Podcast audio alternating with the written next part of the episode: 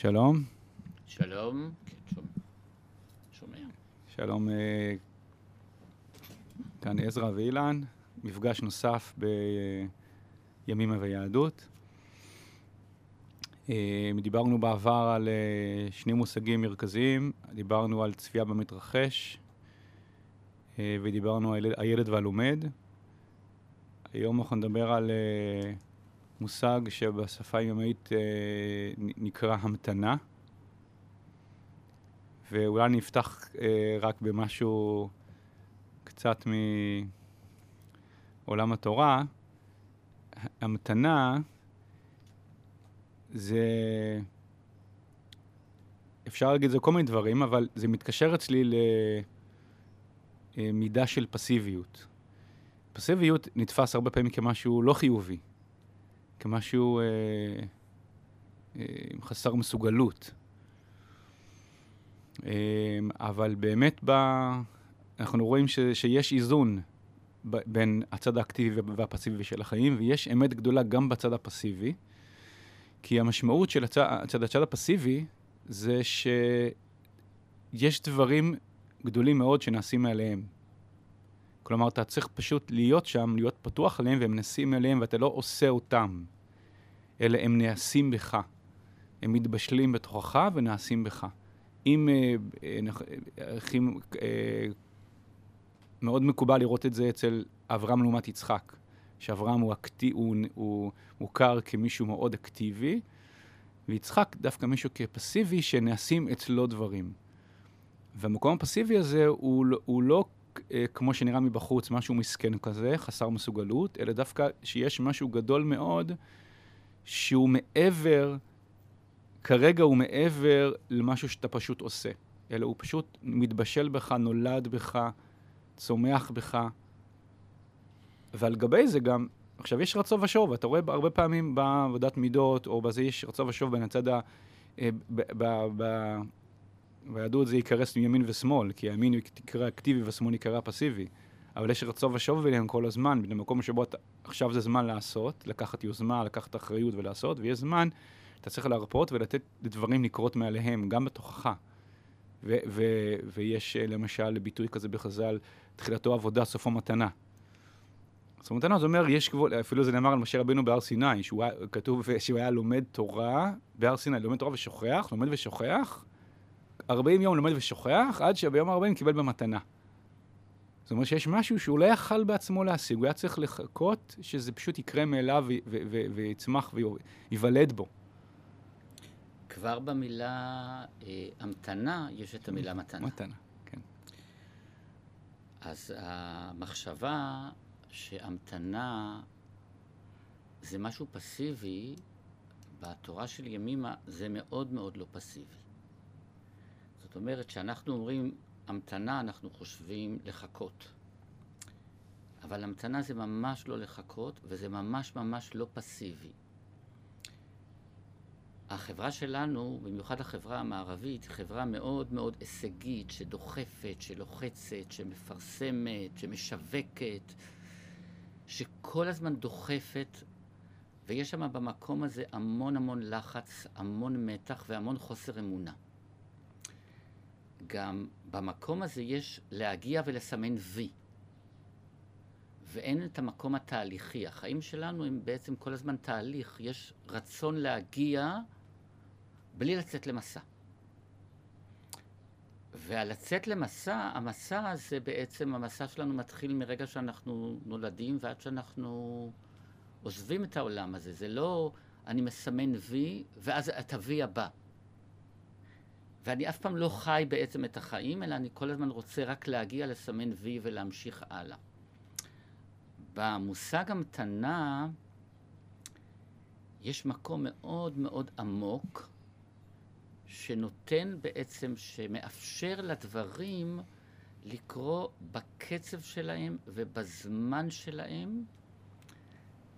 זאת אומרת, העץ הזה צריך להוציא פירות, זה לוקח לו את הזמן שלו להוציא פירות. זאת אומרת שתהליכים לוקחים המון המון המון זמן. או לפעמים לוקחים יותר זמן או פחות זמן, תלוי איזה תהליך. כל עץ יש לו את הזמן שלו. אתה יכול להחליט שמנגו ייתן פירות אחרי שנתיים, אבל מנגו נותן פירות אחרי שבע שנים. אתה יכול לעשות כל מיני דברים, אתה יכול לשווק, אתה יכול לפרסם בפייסבוק, מה שאתה רוצה. אבל עד שייקח למנגו להוציא פרי, זה ייקח שבע שנים. הדוגמה הכי טובה להמתנה היא הדוגמה של הריון. אה, זה לא סתם כנראה שגברים לא בהיריון. כי להם סבלנות להמתין.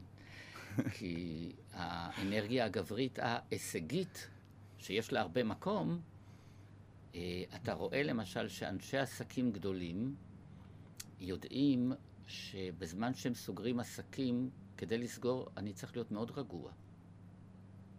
גם במכירות. אם אני לחוץ ומתוח, אני אדחוף בזמן שעכשיו לא צריך לדחוף. עכשיו, למה אני דוחף? כי אני לחוץ, כי אני לא מאמין שהעסקה תיסגר, ואני מבוהל מאוד שזה לא ייסגר. אבל אם אני רגוע ואני על מקומי, אז אני סוגר את הדברים בשקט. אני יודע להמתין בדיוק מתי הדברים האלה יקרו, ומתי אני יכול לסגור את העסקה, ולא רגע לפני. יש גם uh, פוליטיקאים שלא ידעו שלפעמים צריך המתנה. נכון. וניסו לדחוק את הקץ. נכון. בכל מיני צורות. יצא שכרם בהפסדם. נכון. אז זאת אומרת שהמקום הזה הוא בעצם מקום פנימי מאוד מאוד עמוק, שאפשר להגיד שלתוך המקום הזה אפשר לצרף למקום הזה את המילה אמונה. שיש לי אמונה שאני יודע שכל מה שקורה קורה לתיקוני, וכל דבר יבוא בזמן שלו, ומה שקורה שאני יכול לפרש אותו, אולי הוא לא טוב לי, אולי זה הדבר הכי טוב לי, אני לא יודע, במרחב הזמן אני אדע. אגב, אז... סדר, אגב, סדר זרעים במשנה נקרא אמונה. כי מאמין, כי לזרוע צריך אמונה. נכון, או להיות סוחר צריך אמונה. למשל. זה לא סתם שלזרוע צריך אמונה, משום שאני באמת לא יכול, אה, ופה אנחנו נכנסים לכמה דברים. בחוסר אמונה יש לי אנרגיה שמנסה לשלוט ולהשתלט. בכוח, באגרסיביות, במאבק, בהשתדלות יתר, מה שמוליד המון מרכיבי עומס, כמו תחרותיות מאוד קשה, אה, קנאה, אה, מלחמה. אני לא נותן לדברים בעצם אפילו, בואו ניקח דוגמה, למשל למדתי איזה מקצוע מסוים ועכשיו אני מתחיל לעבוד בו. דוגמה. תלמיד ימימה סיפר שהוא למד אה, חינוך והוראה והוא הגיע פעם ראשונה לבית ספר, לכיתה ללמד. והתלמידים מאוד השתוללו, והוא ראה שהוא לא משתלט עליהם. הוא יצא מהשיעור הראשון והוא אמר, וואלה, יכול להיות שלא למדתי את המקצוע, זה לא מתאים לי להיות מורה, כי אני לא מצליח להשתלט על התלמידים, ויצאתי בעוגמת נפש מאוד גדולה. מה שנצרך מהתלמיד הזה זה להמתין. רגע, זה השיעור הראשון שלך, אתה עוד לא יודע. בוא תמתין ובוא תראה, אתה צריך המון דברים ללמוד. אתה צריך ללמוד איך לתת לתלמידים האלה חום, איך לשים להם גבולות, איך למצוא את האיזון. המון דברים שאתה לא יודע, זה לוקח זמן עד שתלמד את זה, מתי לעשות את זה, מתי הגבולות שאתה שם, אולי הם נוקשים מדי, מתי החום שאתה נותן להם, אולי אין לו מקום, אולי חסר לך חום, אולי אתה צריך יותר להכיל, אולי... זה לוקח זמן. רק התחלת. יש, יש פה אבל איזשהו איזון מאוד מדויק בין... אה... אם ניקח את המשל של, ה, של הזריעה, אתה למדת את המלאכה, זרעת, השקית, מתוך... אה, ועכשיו צריך... זהו, עכשיו צריך לא, עכשיו, להרפות. אבל זהו. להרפות, זה לא שאתה התרשלת, ב, אתה, אתה למדת ועשית, נקטת ביוזמה שאתה צריך לנקוט, מתוך הבנה של... ועכשיו אתה מבין שמשהו צריך להתבשל ואתה צריך אה, לשחרר. עכשיו תן לדברים, עשית, כן. עכשיו תן לדברים, כבר, אתה לא יכול לשתול את העץ וללכת כל שעתיים לראות אם הוא... עכשיו שתלת, השקעת, זהו, תרפה. לא סתם דוד המלך אומר, הרפו ודעו. זאת אומרת, ההרפייה עכשיו יש את האיזון בין עשייה ואקטיביות, לבין מה שאתה קראת פסיביות, שזה לא פסיביות. אמונה זה לא מקום פסיבי. אמונה זה מקום מאוד אקטיבי, אבל זה לא האקטיביות שאנחנו מכירים בתור אקטיביות, כי הרבה פעמים העשייה שלנו נובעת מתוך פחד. זה פסיביות חיובית. פסיביות הכוונה שאני לא בעשייה, אני, אני, אני בהמתנה שמשהו יקרה בי. זה, נכון. נקרא, זה נקרא שאני פסיבי. כלומר, אני לא, ב, אני לא נוקט את היוזמה, אלא אני מחכה שממתין שמשהו ייוולד בי. נכון, יחד עם זה... פשוט פסיבית, זה, לזה, יש לזה קונוטציה מסוימת, ש, שכאילו זה שאני... בעצם, זה לא פסיבי, זה, זאת התרחשות ש... ש... בוא נבין משהו. להאמין שמשהו יקרה, והוא קורה נכון, והוא קורה בשבילי ולטובתי, זה המון אקטיביות, אבל זו אקטיביות מאוד שקטה. זה כאילו המון פעילות שהיא בצורה אחרת, היא לא הפעילות האקטיבית, המון פעמים הפעילות האקטיבית היא נובעת מרגשות של עומס, של פחד. אני מפחד למשל, דוגמה. משהו, זה, זה לא שאין פה אקטיביות, יש פה אקטיביות. יש פה אקטיביות, יש אבל פה, היא אחרת. יש פה אקטיביות, אבל זה לא שאני ביוזמה שלי אקטיבי, אלא בתוכי קורה משהו אקטיבי. אקטיבי זה כאילו פעילות, יש פה פעילות שקורית בתוכי. אז uh, בתוכי יש אקטיביות. האקטיביות הזאת קורית ממקום אחר. למשל, אנחנו רואים את זה בקטע זוגי, שבחור או בחורה יוצאים לדייטים, והם כבר בפגישה השנייה רוצים לדעת האם היא מתאימה לי לחתונה. ואז עולים המון המון שאלות, והם כבר, הם לא יכולים להיות במין שלב של חוסר ודאות. אתה לא יכול לדעת עוד, חכה, צריך להיפגש כמה פעמים. עד שדברים התחילו להתבהר. אתה לא יכול לעשות לה סדרת שאלות, ועל הפגישה הראשונה לדעת אם זה זה או לא זה. אי אפשר. כלומר, יש שלבים שאני מוכן להיות בחוסר ודאות, ומוכן לקבל את זה שהשלב הזה, זה, יש פה חוסר ודאות, אני לא יודע מה הולך לקרות. כן, זה כמו לפעמים שאנשים רוצים לקבל החלטות. אז יש את השלב שאדם חסר לו נתונים. הוא לא למד מספיק את שני הצדדים. שזה שלב אחד. זה שלב אחד, וזה שלב שצריך אקטיביות. כלומר, צריך, עכשיו צריך, אתה צריך... לאסוף נתונים. לאסוף נתונים, נכון, ללמוד, לראות נכון. את היתרון וחיסרון של כל צד. נכון. ואם זה, זה לא עשית, אז לך תעשה את זה. נכון. אחרי שעשית את כל זה, ובעצם ביררת מה שאתה יכול לברר. אתה יכול, אתה יודע, בלי קץ לברר, אבל ב, בדרך הישר וההגיוני ביררת מה שאפשר לברר. ועכשיו עדיין, זה לא ברור לך מה אתה צריך להחליט. עכשיו זה כנראה שלב שצריך המתנה. נכון. המתנה זה אומר, איזושהי החלטה צריכה להתבשל בפנים, עכשיו צריך לשחרר מזה, ותנסה להיות אולי בהקשבה, ולהיות בהמתנה שמשהו זה, ואתה יודע שאולי תלך לישון בלילה ותקום, ואם אתה, יש לך אמונה, אז אולי תיוולד בך איזושהי החלטה לאן ללכת. אני יכול להגיד לעצמי, זה לא מעט, זה קרה לי, שבסוף שסיימתי זה, והיה, מבחינתי, מבחינת הנתונים זה היה שקול. זה לא היה חד משמעי, זה לא היה ברור. מבחינת הזה. אז בסוף הדברים נחתכו, ב... בוא, בוא תישן על זה. ת, ת, ת, תצפה לאיזושהי תובנה פנימית שתצמח כאן, ו... ואז ברגע המתאים זה קורה.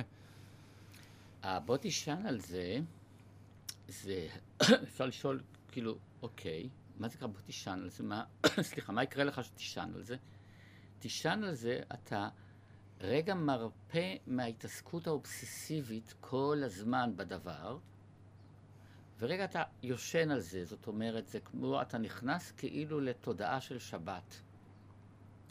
שבעצם בתודעה של שבת כל מלאכתך עשויה. ואז אתה עוזב רגע את העניין, ופתאום משהו, איזו תובנה אה, מחלחלת או נולדת פתאום, שאתה לא כל כך יודע מאיפה היא באה. זה מביא אותנו לאיזשהו מקום שכדי שדברים אה, אה, אה,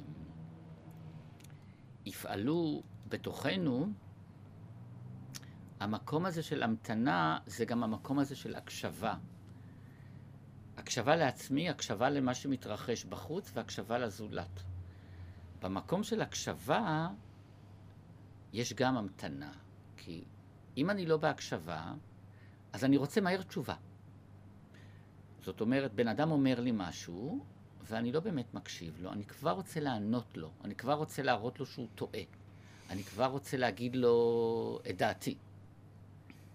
אני המון פעמים גם לא בהקשבה לעצמי. עכשיו, כדי להקשיב לעצמי, צריך איזשהו מרחב שבו אין תשובות. כי התשובה, כמו שאמרנו, אני לא נבהל להשיב. בנבהל יש פחד. למה אתה צריך תשובה כל כך מהר? חכה שנייה. חכה קצת עם התשובות. הרבה פעמים אני רוצה פתרון עוד לפני שבעצם הבנתי מה קורה פה. אני רוצה להשעות את התשובה המהירה, כי התשובה המהירה תכניס אותי לקופסה, תסגור אותי, אני אשים פתק, זה זה, ואז נרגעתי. זה גם קורה בהרבה מובנים אה, שאני שם טייטל על דבר מסוים. אני עושה דיאגנוזה, זה ככה. ברגע ששמתי דיאגנוזה, על הדבר הוא ככה, אני לא מאפשר שזה אולי ככה, אבל זה אולי עוד דברים. ברגע ששמתי מדבקה, מה זה סגרתי את זה? במקום של המתנה אני נותן לזה, בוא, בוא נראה. זה יכול לבוא ממקום אחר פתאום. אני לא ממהר לתת תשובה, אני עוד לא יודע לגמרי, ואני מוכן להיות במקום הזה, כי יש המון המון המון חוכמה להיות בחוסר ידיעה, או בחוסר ודאות. והוודאות היא תתבשל לאט לאט. איך זה יקרה? נגיד, אדם רוצה לעבוד על, לתקן או לשנות מידה מסוימת. הוא עכשיו, אה, לא יודע מה, הוא רוצה אה, יותר שמחה, הוא רוצה להשתחרר מפחדים, מחרדות, הוא רוצה להיות עם יותר איזה אה, סבלנות, פחות כעס. אוקיי, אז בואו נסתכל מה הדרך שלנו והרגילה, מה אנחנו עושים ברגיל, שיש לנו פחדים, קנאה, כעס, פגיעות. בדרך כלל אנחנו אומרים, טוב, זה, המצוא, זה, זה המצב המצוי, זה הרצוי, בואו ננקוט בפעולות שצריך לנקוט כדי להיות שם. אוקיי. אז מה אני עושה שאני מגלה בתוכי מרכיב שאני רוצה לשנות אותו? המרכיב שאני רוצה לשנות, אני מתחיל להיאבק בו ולהילחם בו.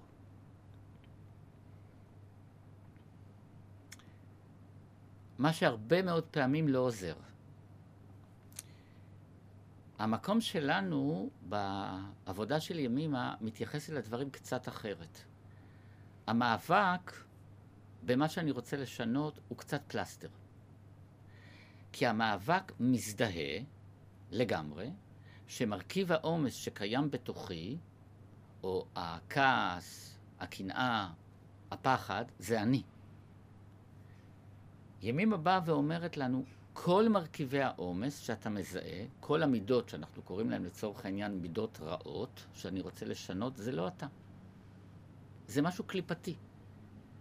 זאת אומרת, אחד הדברים שאנחנו עושים באיזשהו סוג של מידת רוחק, אני לא, אני מפתח, כמו שאמרנו, את הצפייה במתרחש, את תודעה. אני מזהה שזה קיים בתוכי, אבל אני לא מזדהה עם זה לגמרי שזה אני. זה חלק ממני, זה חלק שהתלבש עליי, שאני רוצה להחזיר אותו לפרופורציות הנכונות שלו ולתחום אותו. אם אני מזדהה לגמרי עם העולם הרגשי שלי, עם מה שעלה לי מהרגש, זאת אומרת, אני זה הפחד שלי, למשל, או אני זה הקנאה שלי, ואז הקנאה, או כל מרכיב, או הכעס, משתלטים לגמרי, ואני כולי נעשה כעס אחד גדול. ועכשיו, אם אני כולי כעס, אז קוראים כל מיני דברים שחז"ל דיברו עליהם. כל הכועס חוכמתו מסתלקת ממנו, כל הכועס כאילו עובד עבודה זרה. למה? כי המרכיב של הכעס, אתה כולך מזדהה, זה נהפך אפילו לכעס מוצדק, אתה כולך כעס אחד גדול. ואז אין שום הפרדה בינך לבין הכעס. אתה והכעס זה אותו דבר. בעבודה שאנחנו עושים לאט לאט הפרדה, אני לא מזדהה לגמרי עם הרגשות שעולים. זאת אומרת, אני צופה ומזהה את הרגשות שעולים, ואני לא מזדהה איתם לגמרי. אני יודע שהרגשות האלה, אני משייך אותם לעומס, זאת אומרת למיותר. אם הם שייכים למיותר, אחרי שזיהיתי שזה שייך למיותר. אבל בשביל זה אני צריך קודם כל לזהות את זה, שזה בכלל מרכיב עומס. למשל, בית, זה, זה מתחיל מזה שאני לא, שאני לא נלחם בזה, אלא, אלא אני בוחר... מזהה, צופה מז, בזה? צופה בזה, ועצם הצפייה תוחמת את זה ויוצרת גם איזושהי הפרדה ביני לבין זה, וחוסר הזדהות עם זה. והחוסר הזדהות עם חלקים מסוימים, זה ההתחלה. זה אבל איך- התחלה. אבל איך זה קשור להמתנה? אה, אוקיי. למשל, זה ממש קשור להמתנה. למשל, אני מגלה שיש בי פחד. פחד זה מרכיב עומס. עכשיו, אני יכול להילחם בפחד, אבל אני לא מצליח להילחם בו. אם אני מבין שהפחד קשור לעומס, אם העומס משתלט עליי, העומס מעוות את צורת החשיבה. זאת אומרת שאני רוצה להבין שאם אני, יש בי עכשיו מרכיב של פחד, ובו לצורך העניין, רק כדי להבין, נבין שיש בי עכשיו פחד גדול.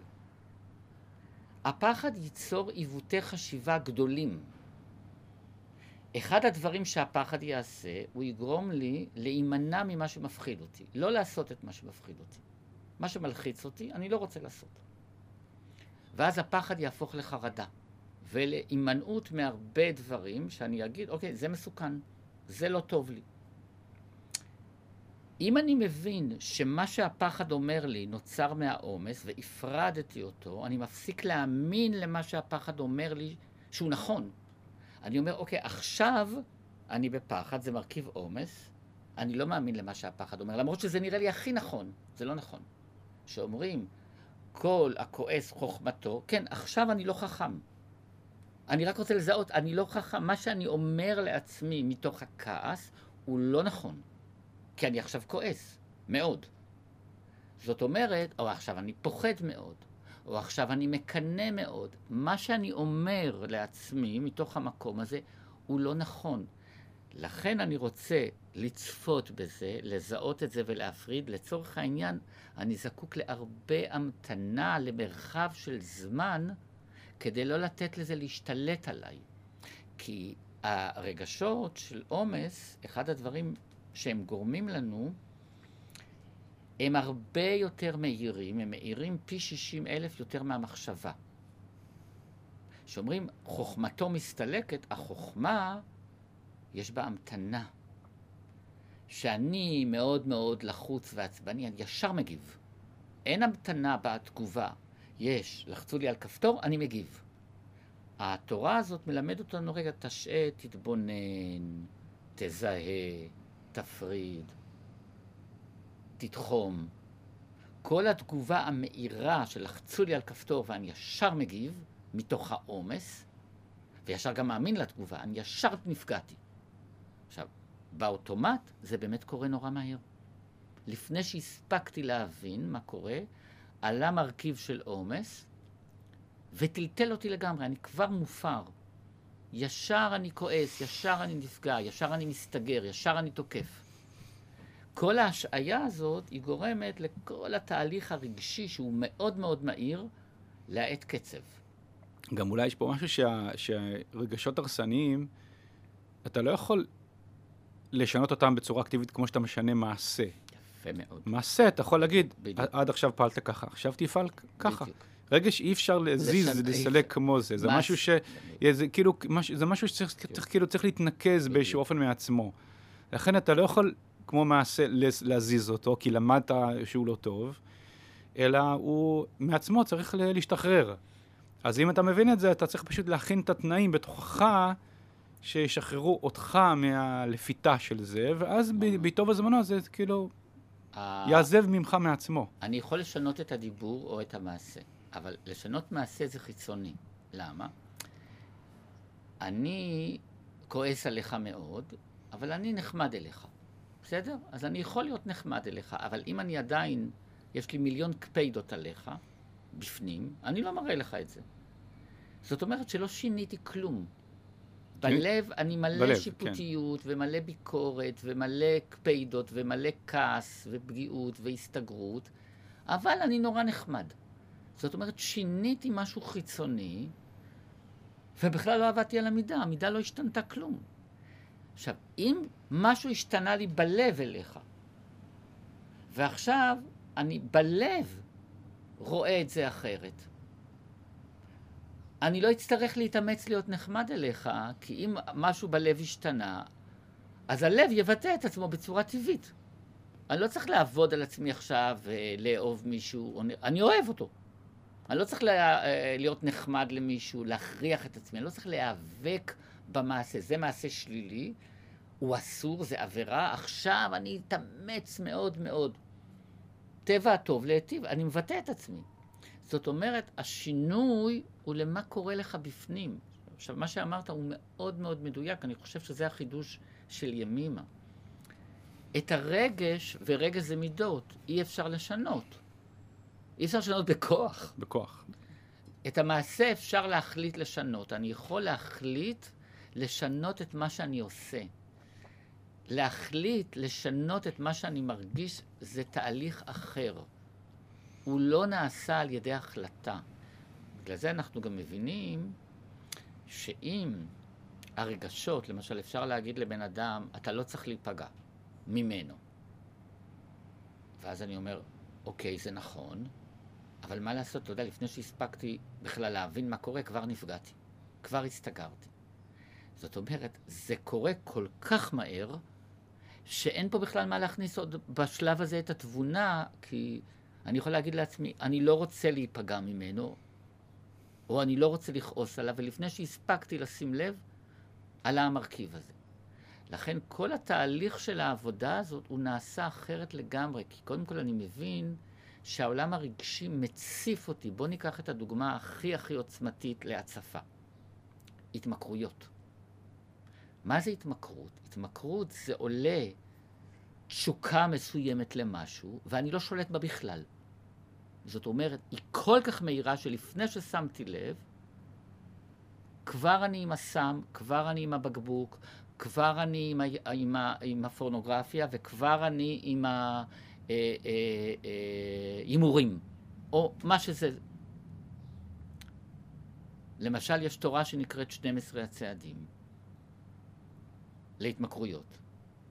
הצעד הראשון למתמכר הוא תודה שאתה מכור. מה אומרים הרבה מתמכרים? מתי שאני רוצה אני עוזב את זה. לא, אתה לא עוזב את זה, אתה לא שולט בזה. תודה שזה שולט בך ואתה מכור. זאת אומרת, זה זיהוי של המצב שלי. קודם כל, תזהה מה קורה לך. עכשיו, בהתמכרויות זה הכי עוצמתי. זאת אומרת, העולם הרגשי הטוי עלה בעוצמות כל כך גדולות, שאין שום רווח של זמן. זהו, לפני ששמתי לב, אני כבר שם. כל התהליך הזה מאט את כל הקצב ועוזר לנו לאט לאט גם בהתמכרויות. אני ראיתי הרבה מאוד פעמים איך העבודה הימימאית ממש עוזרת לאנשים להרפות מההתמכרויות שלהם. כי יש האטה של כל העניין, ואז יש תיחום. למשל, מה קורה למתמכר? מתמכר נופל, ואז הוא אומר לעצמו, אוקיי, נפלתי, עכשיו אני כבר יכול להרשות לעצמי ליפול עוד. כבר טעיתי, שגיתי, יאללה. המקום שלי אומר, אוקיי, נפלת, תחזור לציר, תחזור עוד פעם. אוקיי, אז מה אם נפלת? תקום ותחזור לעצמך.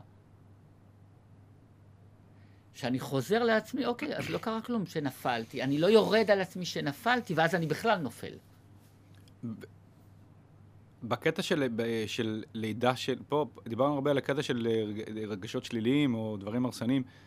בקטע של לידה של דברים חיוביים, שמשהו שחיובי, כמו אהבה, אה, ודאות, שאני רוצה שייוולד בי והוא חסום והוא לא נולד בי, גם פה יש מקום לדבר על המתנה, שבו בעצם אני, איך אני אהיה שמח, או איך אני, איך אני תיוולד בי אהבה, משהו טוב שאני רוצה שיהיה בי והוא חסום בי. אז גם פה אתה לא יכול בכוח ליצור אותו, נכון. אבל אתה יכול לעשות אה, מקום שבו אתה נפגש עם הרצון הזה שזה ייוולד, או משהו כזה, ו, ואז אה, זה משהו שכמו צמח, ש, נכון? ש, ש. ש, ש, שלאט לאט הוא מתבשל בפנים תוך האדמה, וזה משהו שצריך להיוולד, אז הוא צריך המתנה כדי שהדבר הזה יופיע, כאילו עבודה והמתנה, עבודה ו... אה, מה שאתה אומר, פה אנחנו נכנסים לאחד הדברים שאני אגע בהם טיפה-טיפה, שהם מאוד קשורים, זה המושג הימימאי שנקרא דיוק יחסי. זאת אומרת שאני למשל מגלה שאני חסום בנושא מסוים. זה לא יכול להיפתח על ידי החלטה, וזה לא יכול להיפתח בשנייה. כדי שיהיה תהליך ואני אוכל נקרא לזה, לתמוך בעצמי בתהליך, אני רוצה לזהות בעצמי כל תנועה הכי קטנה של התקדמות ולחזק את עצמי על כל תנועה של התקדמות, כי ההתקדמות זה לא או-או, היא לא קורית בבת אחת, היא קורית בצעדים מאוד קטנים. אם אני לא אזהה שהתקדמתי ממש בקטנה, זה אף פעם לא יגיע, אני אגיד, אוקיי, זה לא, בסדר, זה לא, אני עדיין באותו מצב. לא, אתה עדיין לא באותו מצב. אתה כבר, אם לפני זה התפרצת בכעס, וזה נמשך שלושה ימים, ועכשיו זה נמשך יומיים וחצי, או עכשיו אתה חוזר לעצמך בחצי דקה יותר מהר ממה שהיה פעם, זה כבר התקדמות, תזהה את זה. ואז אתה מוסיף לזה, אוקיי, עכשיו זה עוד. אם אתה לא מזהה את זה, גם את הנקודות החיוביות, זה לא אותו דבר, אתה לא באותו מקום. אז אתה רוצה על ידי זיהוי, כמו שאתה מזהה את המרכבים המיותרים, אתה רוצה לזהות את כל הנקודות שבהן התקדמת, קטנות ככל שיהיו. עכשיו, זה ואג, דבר נורא אגב, משמעותי. אגב, זה לא תמיד זה התקדמות, לפעמים אני, זה גם עניין של אולי הלכה למעשה עדיין לא זיהית התקדמות, אבל משהו בפנים... כבר השתנה. השתנה ונהיה יותר בשל וקירב אותך, גם אם עדיין לא הורית את הפרי. אוקיי, אז זה נקרא התקדמות. למשל, למשל, תובנה, יכול להיות שהבנתי כל מיני דברים, עדיין המרכיבים המיותרים פועלים בי, אבל כבר ירדה לי, למשל, דוגמה, אדם מזהה על עצמו פתאום שהוא כל הזמן מרצה. הוא לא שם לב לזה. הוא לא זיהה על עצמו שהוא מרצה, ועכשיו הוא מזהה את זה. הוא עדיין ממשיך לרצות. כי זה שולט בו חזק. אבל הוא כבר זיהה, והוא מבין שהוא רוצה להרפות מהדבר הזה, או רוצה לאזן אותו, הוא רוצה לראות מתי הוא לא רוצה לאזן, הוא לא מצליח עדיין, אבל הוא כבר זיהה מרכיב מיותר, זה כבר התקדמות. זאת אומרת, זה כבר תהליך שקורה. כן. יכול, יכול להיות שבאיזשהו מקום הדברים הכי חיוביים ונפלאים שחסומים אצלנו, לא, זה לא נכון הרבה פעמים להגיד, איך אני, איך זה יקרה. כי באיזשהו מקום זה משהו שהנשמה אמורה להצמיח מאליה, מאליו. והשאלה היא, מה חוסם את זה?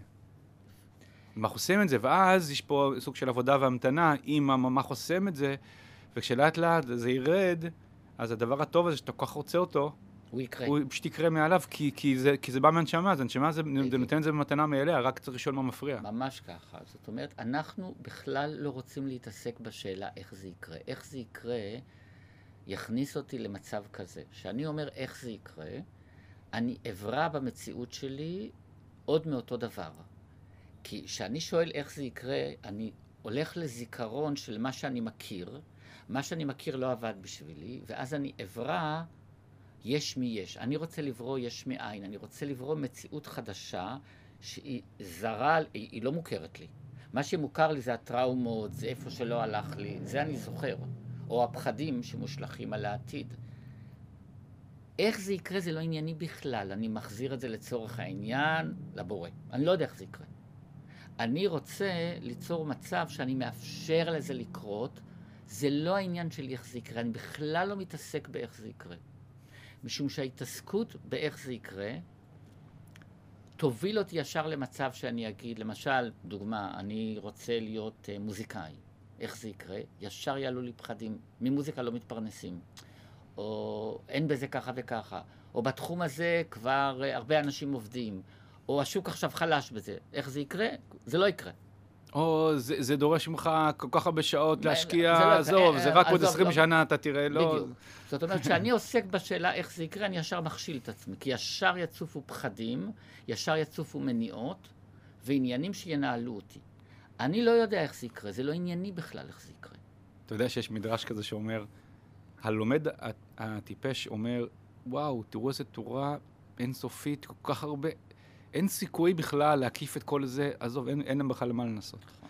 והלומד חכם לא מסתכל על כמה יש להקיף, הוא פשוט פותח ספר ולומד. נכון. ויום אחד הוא מגלה שוואלה, דווקא משהו גדל פה. ממש ככה. הגילוי הזה שאנחנו פתאום מגלים, הוא בעצם קורה מאליו. לכן השתמשנו במילה, גם, לא רק המתנה, גם שזה הולך עם אמונה. זאת אומרת, זה יקרה. איך זה יקרה זה ממש לא העניין שלך. זה ינבע באופן אה, מסוים, שתהיה בשל, אפוי ומוכן. הרבה פעמים אומרים לבן אדם, הוא לא אפוי. מה זה נקרא לא אפוי? הוציאו את הפשטדה הזאת לפני הזמן. צריך להחזיר אותה לתנור, היא עוד לא בשלה. זאת אומרת, אם אתה לא מוכן, אז זה עוד לא מוכן לקרות. עוד, התבשיל הזה לא מוכן, הפרי הזה, אתה כתבת אותו לפני הזמן, הוא בוסר, זה, זה לא יכול לקרות. אם נתת לזה לקרוא, בכל תבשיל שאתה עושה, כתוב בתפריט כמה זמן צריך להכניס את זה לתנור, או כמה זמן צריך לבשל את זה. זה שונה מאחד לאחד. אנחנו גם רוצים לזכור שההתקדמות שלנו היא מאוד אישית. אצל כל אחד זה קורה בזמן ובקצב שלו. אה, גם לכל אחד יש משהו שנקרא שורש העומס. יש משהו שבשביל מישהו אחר הוא לא אתגר בכלל, ובשבילי הוא אתגר גדול. ומה שאתגר גדול בשבילי, בשביל מישהו אחר, אה, אין לו שם עומס רציני.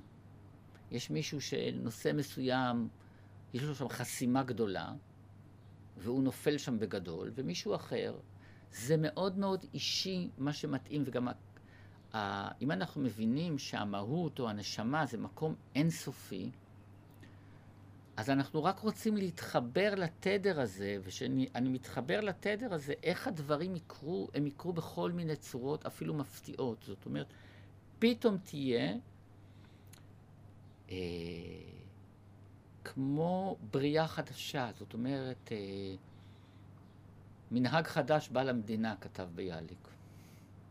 משהו חדש פתאום קרה, אבל המנהג חדש, חדש מפני ישן תוציאו, החדש הזה לא יכול להתבסס על הישן. עכשיו, כל מה שאני יודע איך זה צריך לקרות, מתבסס על מה שאני כבר מכיר איך דברים כאלה קורים. איך אני יודע איך הם קורים? בגלל כל מיני דברים ששמעתי.